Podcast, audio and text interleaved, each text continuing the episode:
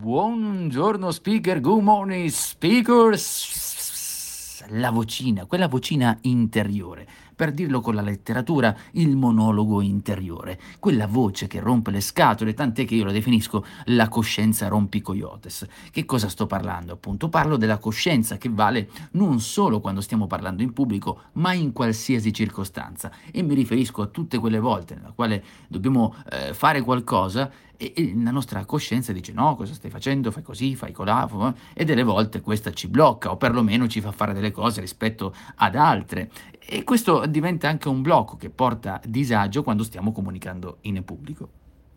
Uno degli esempi che, che mi viene, che ho davanti agli occhi perché ne ho parlato eh, giusto ieri, è il discorso del fatto che molte volte noi eh, siamo tranquilli, siamo sereni a parlare davanti a un gruppo piccolo di persone Penso alla riunione, quando sei davanti a quattro persone e stai raccontando quello che è un progetto, nel momento in cui ti trovi davanti a 500 persone, questa cosa proprio ti comincia a devastare. Ora mi rendo conto che 500 persone eh, sicuramente fanno una certa impressione a parlare, io stesso quando mi trovo davanti a numeri così devo comunque concentrarmi eh, ed essere molto attento, ma eh, il discorso è che sostanzialmente se ci pensi non è che tu sei autorizzato a fare brutta figura con 4 persone e con 500, perché poi alla fine e, e, delle volte il passaggio è quasi irrazionale, la nostra testa ci sta mettendo quel tarlo nella mente e in realtà non dovremmo fare brutta figura né in un caso e né in l'altro e certamente quello ci porta più